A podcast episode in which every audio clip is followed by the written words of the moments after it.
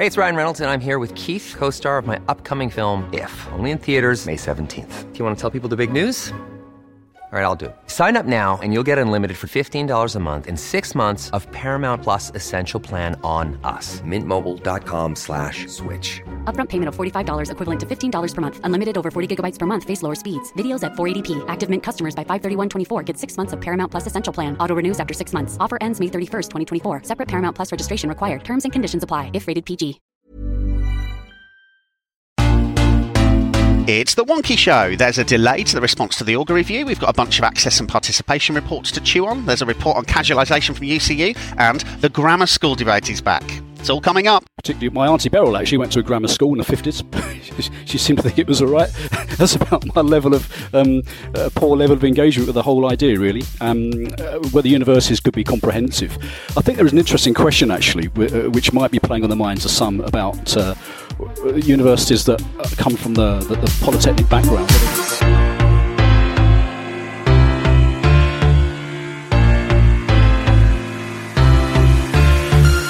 Welcome to The Wonkhe Show, your direct way into this week's higher education news, policy, and analysis. I'm your host, Jim Dickinson, recording from, actually, it says Wonkhe HQ in London here, but I'm not actually in Wonkhe HQ in London. I'm in a, ho- I'm in a hotel somewhere in London about to contribute to Advanced HE Student Governance Programme. But uh, nevertheless, the January chill has set in, and to warm us up with the fires of policy analysis, we have two amazing guests. Uh, in Church Enstone, we have Mary Curnock Cook. Mary, Mary, your highlight, highlight of the week, please. I think it'll be later today. I'm going off to um, visit a school where my charity, the Access Project, is um, helping disadvantaged kids get into university. So I'm looking forward to that later on today. Excellent. Excellent. And in Northampton, we have Nick Petford. Nick, your highlight of the week, please. Uh, well, I've uh, just got back to the UK from China and I was watching that BBC Dracula programme. I don't know if you saw it. And uh, I have to say, the ending is rubbish. Excellent. So, yes, we start this week in Parliament. Much to everyone's surprise, Chris Skidmore announced on Monday that the post 18 review of fees and funding will conclude alongside the next spending review. Uh, and in the meantime, one of Labour's intake has been causing a fuss. Nick, talk to us about this one. So, this is the uh, long running saga. That is the uh, Augar review. Uh, you're right, Chris Skidmore, the Minister, uh, appears to have ruled out anything before the uh, budget statement on the 11th of March. So we'll just wait and see what uh, what that brings. But in the meantime, there's been, as I understand, some uh, amateur dramatics.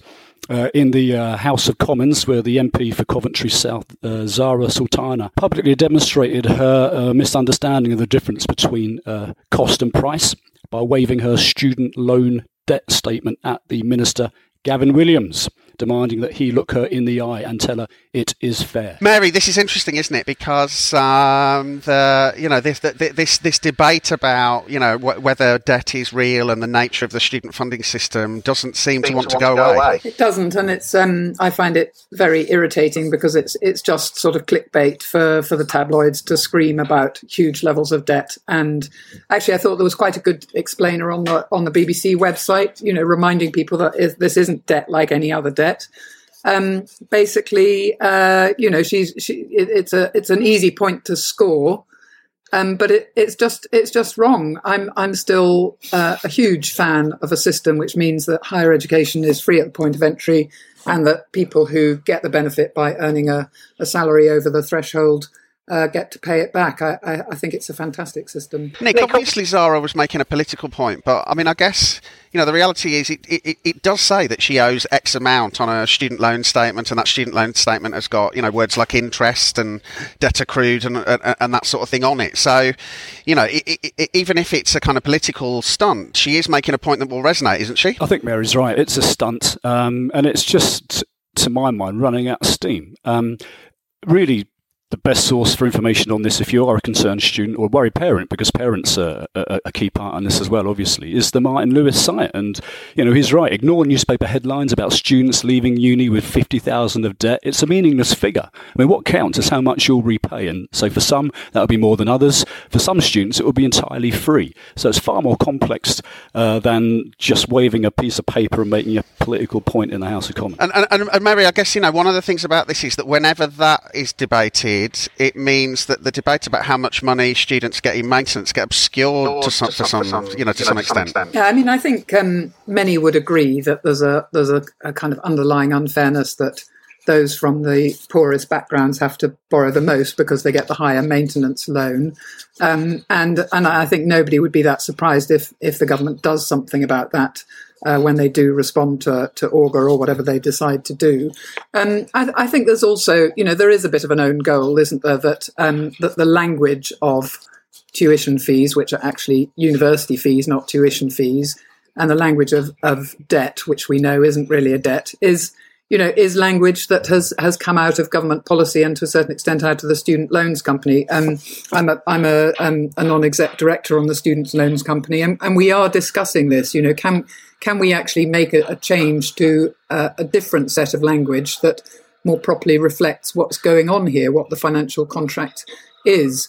Um, I think there are some who think that it's too late to change the language, but I'm I, personally I'm in favour of um, starting to do that um, and and getting a more balanced debate in this area. Just switching back to Augar, obviously in the context of Brexit, we hear a lot about you know businesses needing certainty, but it seems to me that for universities, vice chancellors, and so on, the the uncertainty about the funding model going forward, when we're about to experience you know, a kind of increase in, in theory, the demand for higher education must be troubling. I think it's uh, universities are exposed differently to Brexit. Um, you know, we're as a at University of Northampton, we're not hugely research active, so we we don't have uh, great income losses around Horizon 2020 and the rest of it. So we're not uh, quite as affected. Um, I think there's an opportunities around Brexit actually uh, in the areas of skills and training that universities can play a major part in uh, with FE. So I think that part of the Augar review to me really resonates won't with all universities, I don't think, but for us, where we come from as an organisation, um, I think the ability to work more closely with with FE partners uh, on a really important skills agenda uh, and a workforce development agenda. And, and Mary, uh, you know, you, you, you, you are experiencing these things. What's, What's your prediction, prediction for when uh, we might see a response to Augar? Um, well, when, when the government's got something sensible to say, but it, it feels to me as if, um, uh, you know, the gap between the Augar report being published. I can't even remember when it was, but it must be coming up for a year ago now, is it? And the government responding to it, I think, you know, tells us something about uh, you, you, know what the response is going to be. I don't expect it to um, to take on many of the uh, recommendations. You know, not least because the whole political landscape has changed. You know, so all that stuff about low value courses and stuff. I think that. Uh, that needs to fade out a little bit because the government needs to keep, you know, areas in the north and the Midlands um, uh, where they're borrowed votes from you know previous Labour areas. You know, a lot of those will be highly contingent on universities that probably, in some conservative minds, fall into the quote unquote low value area. So, uh, you know, my expectation is that there will be quite a kind of nuanced change. Now, let's see who's been blogging for us this week. Hi, my name is Dorothea Baltruks. I'm a Senior Policy and Research Officer at the Council of Deans of Health. We represent the nursing, midwifery and allied health faculties in the UK universities. I've been writing about our academic staffing census that we undertook last year and we have just published our final report from that project. The census looked at recruitment and retention issues at faculty level as well as individual staff data. We found that a lot of our university faculties have issues recruiting the right academic staff to teach the nurses of tomorrow. Um, and also to undertake the vital research that is needed to um, advance evidence based practice in the NHS and beyond. There are many reasons for the recruitment difficulties. First of all, it's much less attractive these days for uh, healthcare professionals to go into academia because salaries tend to be lower in academia than in the NHS, and career progression seems to be more limited than in the NHS. This is a particular issue for more advanced positions, um, for specialist positions, as well as small subject areas where courses tend to be quite small and the pool that people can recruit from um, is very small as well. Why does this matter? Well, we can expect that 50% of the nursing midwifery academics in our faculties will retire in the next 15 years. And that in a time when demand is growing and we may have an impact of Brexit, of more um, EU nurses leaving, and therefore we having to train more, um, more nurses and other healthcare professionals here in the UK. We believe that there's a need to invest in more teaching qualifications of staff, as well as developing um, doctorates and more early career researchers in our disciplines, especially those that are underrepresented in the research landscape, such as nursing, but also paramedic science and others. We also think that it's really important that practice and academia work closer together to enable people to um, engage with research and teaching whilst they are in practice because it's so valuable to have clinical academics um, teaching and undertaking research as well as having a positive impact on the NHS. Good. It's been a bumper week for reports about widening participation. Uh, the Commissioner for Fair Access in Scotland, the Sutton Trust, and the Education Policy Institute have all put their access oar in. Uh, the CFA focuses on access to postgraduate courses. The Sutton Trust takes aim at the London elite. And EPI's report, the first in a series commissioned by the Centre for Transforming Access and Student Outcomes, examines the breadth of previous research on the topic. Mary, uh, give us a flavour. Yeah, so it's a, a, veritable triptych of items on widening participation and fair access, as, as you say. So the first one from um, the, the Commissioner in Scotland, Sir Peter Scott, uh, we learn that progression to postgraduate study is lower for students from deprived areas than students from more affluent backgrounds. No big surprise there, I suspect. Um, it reflects obviously the lower progression rates to undergraduate study in the first place, but also uh, the fact that disadvantaged students are less likely to go to Russell Group or more academically selective universities. Um, I thought there was some quite interesting stuff about subject choices as well, because um, more affluent students are more likely to be studying um, subjects like law or physical sciences, which typically have greater progression to postgraduate study, and disadvantaged students are more likely to pursuing things like nursing, which um, typically doesn't have much progression to postgraduate. So, I, to be honest, I didn't find any big surprises in here, and and I think we just need to remind ourselves that the biggest factor in all of this is uh, gaps in access for undergraduate study, because of course a first degree is usually a, a prerequisite uh, for postgraduate study. Then we move on to the Sutton Trust uh, study, which tells us that two thirds of the socially mobile who come from working class backgrounds have succeeded in high status professions by staying close to where they grew up.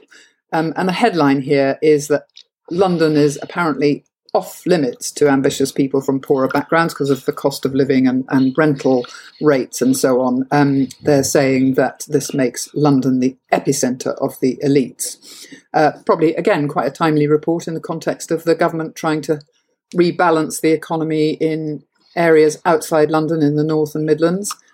Um, so uh, that was the second one. And then the TASO report um, basically says that the higher education sector is spending loads of money on outreach and widening participation with scant evidence that it makes much difference. Um, they say they can't tell whether current activities like summer schools and so on are really effective or whether actually they're just kind of cementing and supporting uh, individuals who are more likely to go to university anyway. And uh, to be honest, that this report's music to my ears. I think too many initiatives are directed to sixth formers um, when actually the biggest barrier to participation in uh, HE is failing to get a good enough set of GCSEs to support A level or, or level three study in the first place. I, I, really think if we want to widen participation, we need to help more students earlier in the education cycle.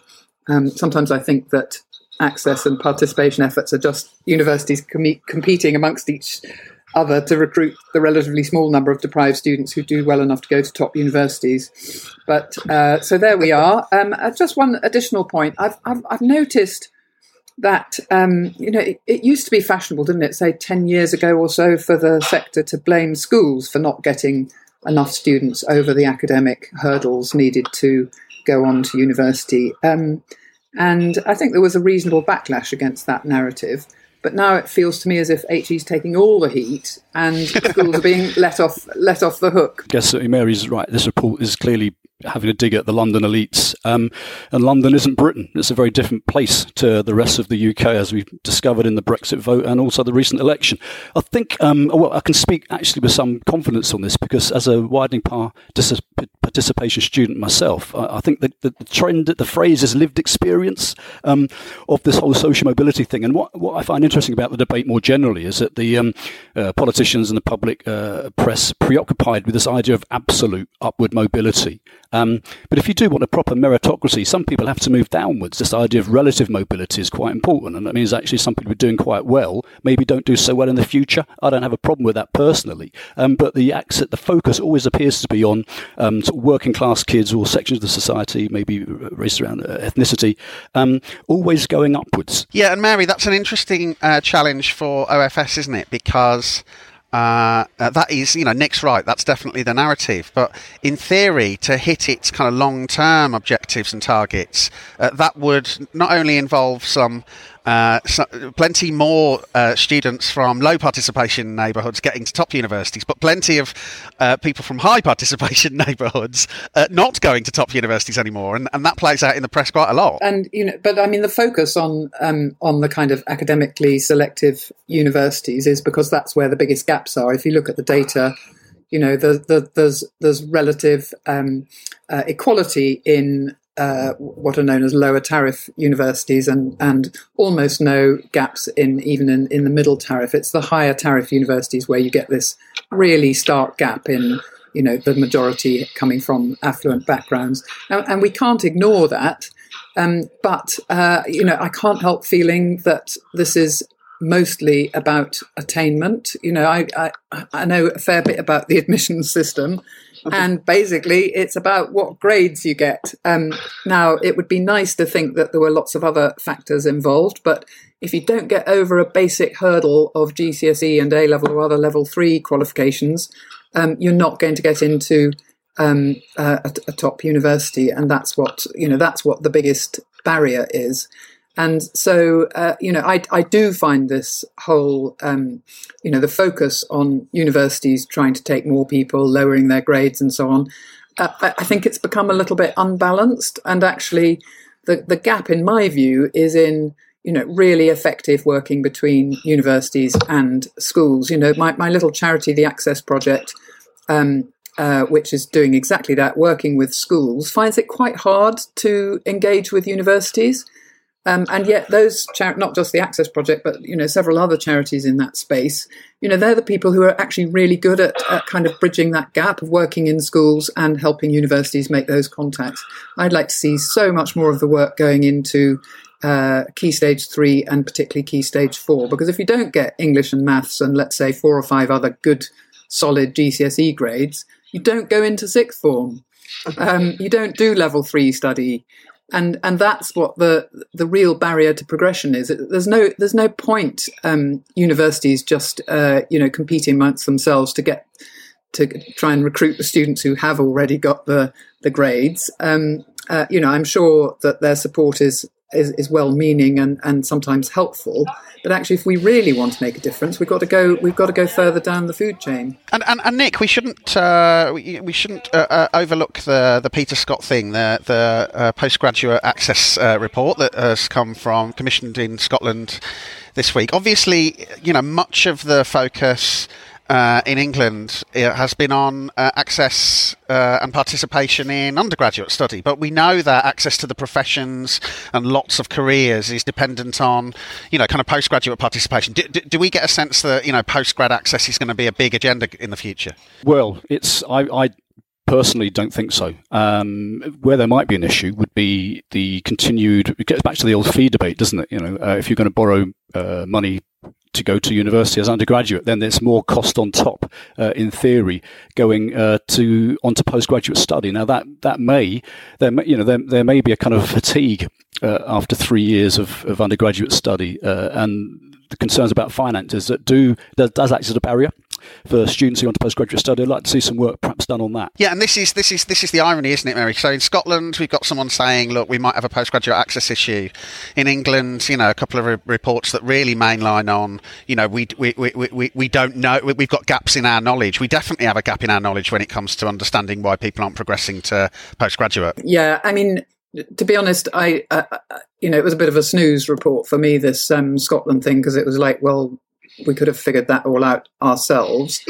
um, and, you know, and, and, I'll make the point again, you know, if we correct the gaps in uh, for undergraduate study, that will that will fix most of the gaps in in postgraduate study. You know, um, tinkering at the edges is not going to make much difference to postgraduate progression. But I would agree with Nick that actually not just the um, prospect of adding more debt, but the fact that there isn't um, ready finance for postgraduate study. I think it's ten thousand pounds, isn't it? And and that isn't going to help. You know that that that is not going to fund both the tuition fees and the living costs for somebody to do a one year uh, full time postgraduate course. Yeah, and I guess to, to, to, to, some extent, the the comparatively generous offer in Wales on uh, postgraduate study, which appears to be having quite a rapid and dramatic impact on participation, is, is definitely one to watch. Good. Now, her name is Leo, and she dances on the sand. Some new longitudinal outcomes data is out, and DK has been playing with it to see if it tells us anything. Hello, this is DK talking about the latest LEO release. We've been asking for ages for salary data that takes into account the region that graduates live and work in on their pay. It's one of those obvious things that's got a clear impact on salary, especially given the likelihood that many graduates will be staying in the region they've studied to work. So now that we've got that, and even a version of provider level LEO based on a weighted median that takes region into account. Unfortunately, as undeniably clever as that weighted median is, it's entirely useless. In releasing this data, DFE has removed all of the other aspects sex, subject of study, prior attainment that we already know have an impact on graduate salary. They've done this because including too many splits would make the data unpublishable. It is rounded to the nearest five graduates HESA style, and low N cells are suppressed to avoid identifying individuals. So even though we get an interesting look at salaries in each region by provider, and then I over the proportion of each institution's graduates in each region, and I've plotted all this on the site for you, it's still not a fair or accurate prediction of graduate outcomes. Releasing this split was an interesting choice in policy terms. We now know that DFE are aware of the huge impact that graduate region has on salary and the problems inherent in presenting this. It's arguable that this release represents a confession that LEO is not a usable tool to differentiate institutions or courses. Okay, now back at the start of the week, UCU released a report on the state of employment terms in the HE sector, drawing on interviews with HR staff and academics in the northeast of England. The report spoke to the number of academic staff on fixed term or otherwise more precarious contracts. Nick, your take. Well, this is again uh, an important issue for UCU, uh, and I should declare a, an interest here. I'm on the board at UCEA, and UCU and UCU are talking about this issue um, right now, and I think it is it is deserving of, of, of conversation. One thing I will point out, though, is that the the idea that being that possibly is being put forward that casualisation is, is is running rampant across UK universities is totally incorrect. I mean, the data I've got the most recent HESA statistical bulletin here in front of me, the higher education staff statistics for eighteen nineteen, and only two percent 2% of academic staff and 1% of non academic staff were employed on what you might call zero hours contract. That excludes atypical staff. The vast majority of workers in higher education are on um, secure contracts, uh, and where they're not, there's often a really good reason for that. So, for instance, those areas uh, that we at this university employ people on fixed term contracts would be in the arts, in law perhaps, and that's because they're practitioners, they've got jobs, they like to give something back in the university. So, we record them as fractional staff um, they've got no interest whatsoever in working full time for the university, but they provide a really valuable input into the student experience. Mary, this uh, this debate about precarity is obviously a, a, a central plank of the uh, in, in, in industrial dispute. It, what, what, what's, what's, your, sense, sense of the kind of scale and intensity? intensity? Yeah, so so I hear what Nick says, and, and he probably knows a whole lot more about it than I do. But I, I, I do feel that there's no smoke without a fire um, in this case, and um, you know, when, when, when you hear about um, early career researchers and so on, I, I, think the sector could do more. But I think this also plays into um, a, a, sector not really knowing what's going to happen next.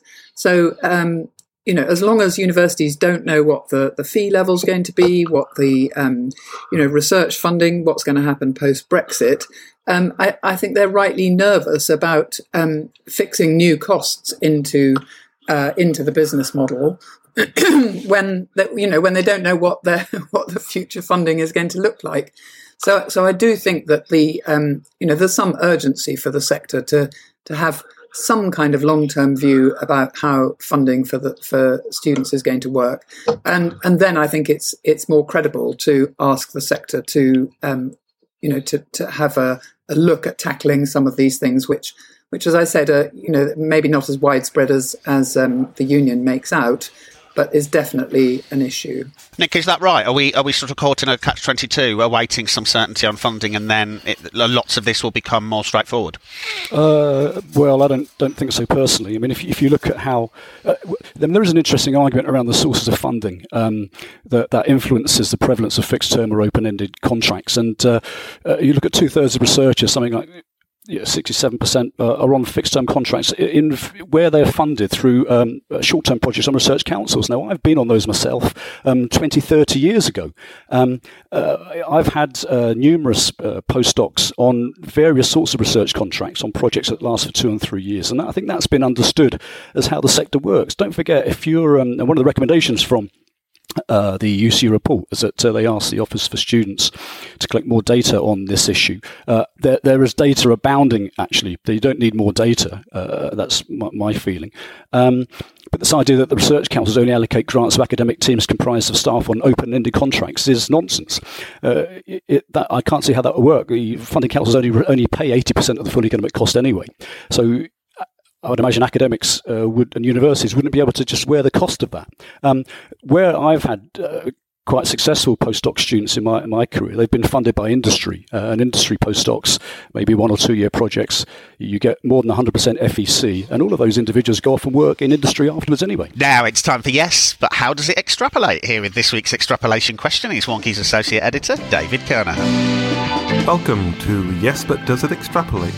The podcast segment that's been ringing your bells since the start of the year. This week we've gone back to the start. We've looked again at the famous Times prediction that every graduate in the UK would be getting a first by 2030.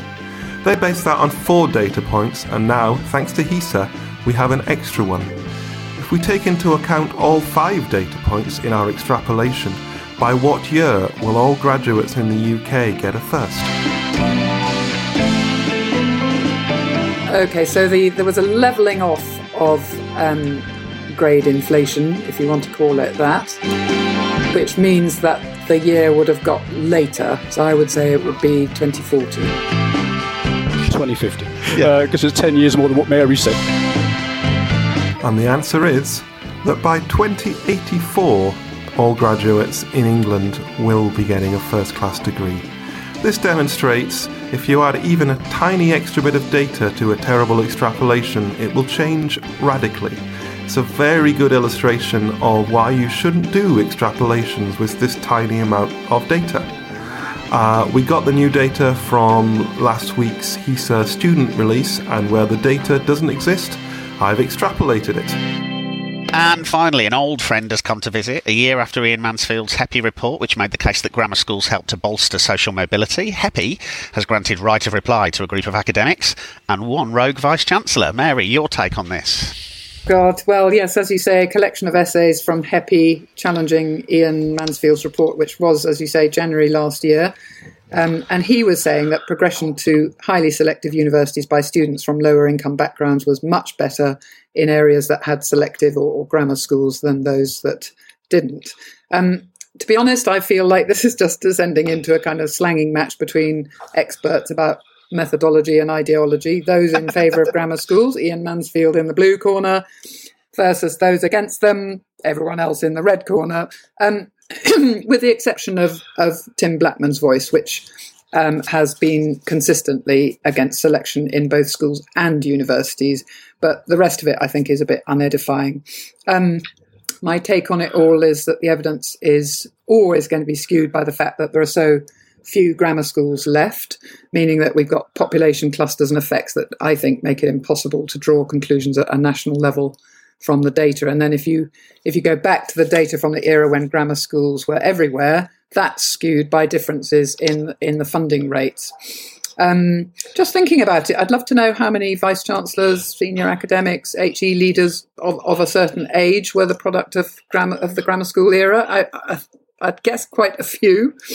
Um, most people I know who went to, to grammar schools um, keep it a bit secret, but privately acknowledge that grammar school saved their lives. Um, after all, grammar school's just an extreme form of streaming or setting, which happens in pretty much every school in, in the country. Um, so yeah, I don't know whether this uh, helps us much at all. Um, in the end, uh, it's the difference between politics and policy. Uh, you know, I think there is some quite compelling policy evidence that grammar schools is not necessarily the right thing to do.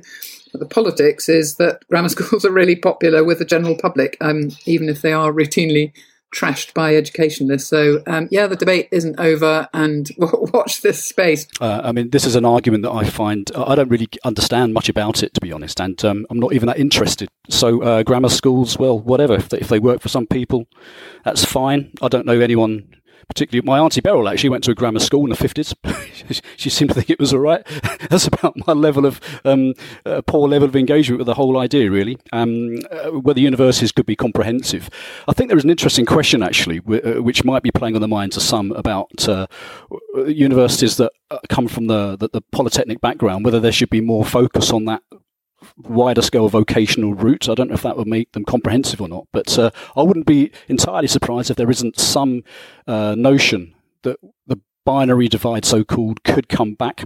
Uh, so that you have universities focusing more on a skills agenda and others more on a research agenda. I'm not saying if that's a good or bad thing, but who knows? It could be out there. Yeah, and I, and I guess this is the, the, the, question, isn't it, Mary? So, I mean, I, I, suspect that you know, despite the thumping majority, this is a government that will want to avoid these kind of big uh, the, the, these kind of big totemic rows, but lots and lots of things might drift in certain directions regardless. I think so. I mean, I, you know, I also have got a bit of sympathy for, for Nick Hillman's view that, you know, wh- why do we accept um, without question, you know, um, stark selectivity in the university sector and then say, well, actually selection in, in schools is, is wrong.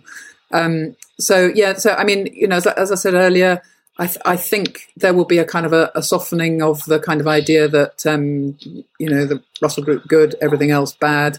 Um, Nick's right that there's there needs to be um, uh, more attention paid to the skills agenda. I think universities must be able to figure out a way to work better with with FE colleges and you know not just top up degrees or you know weak articulation. Actually, to do it really, uh, really properly. I think that's a good thing. And uh, you know, I have a sense also that the the curriculum, the the sort of standard curriculum of the university sector is is a bit out of date, and yet uh, universities, you know, they're just not able to spin up new degree courses. Uh, you know, it takes year, it takes a couple of years to get a new degree course through all the program approvals and and all the rest of it. And so I do, I do feel like the the sector's a little bit stuck. Um, but of course, meanwhile, demand for this arguably out of date university curriculum, you know, continues to march forward. So, who knows what the answer is? I actually think Mary's uh, very right to point out what is a, a significant weakness, potential weakness in the university sector. That that will be exploited if we're not careful. So I think we need to be on the front foot in a, as a sector and think about the new jobs and areas around you know, software development, data analytics, systems engineering, cyber, and all the rest of it. Um, uh, getting back to my point about Brexit being an opportunity, which won't go down well with many of your listeners, I'm sure. Um, the opportunity I'm talking about is is to do with um, the lack of migration into the UK. Right? We're going to need skills that are presently provided for by people from outside Britain, from the Euro- European mainland. Uh, and the rail industry is a great case study. If you look at the skill shortages in the rail industry, which are predicted because of people going back to continental Europe after Brexit, we've got to fill those holes.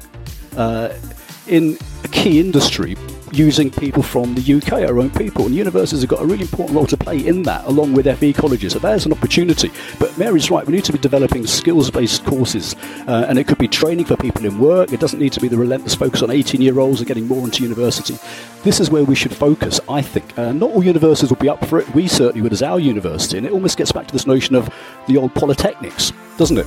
You know, providing a different kind of flavour of higher education that's more related to the immediate needs of industry. Good, so that's about it for this week. Remember to delve deeper into anything we've discussed today. You'll find links in the show notes. Don't forget you can subscribe to the podcast automatically. Search for The Wonkhe Show via iTunes or your favourite Android podcast directory. Or you'll find the feed you need on wonkhe.com forward slash podcast. And if you fancy appearing as a guest on The Wonkhe Show, drop us an email on team at wonkhe.com and we'll be in touch. So thanks to Mary, Nick, everyone back at the ranch, Team Wonkhe for making it happen. And until next week, stay wonky.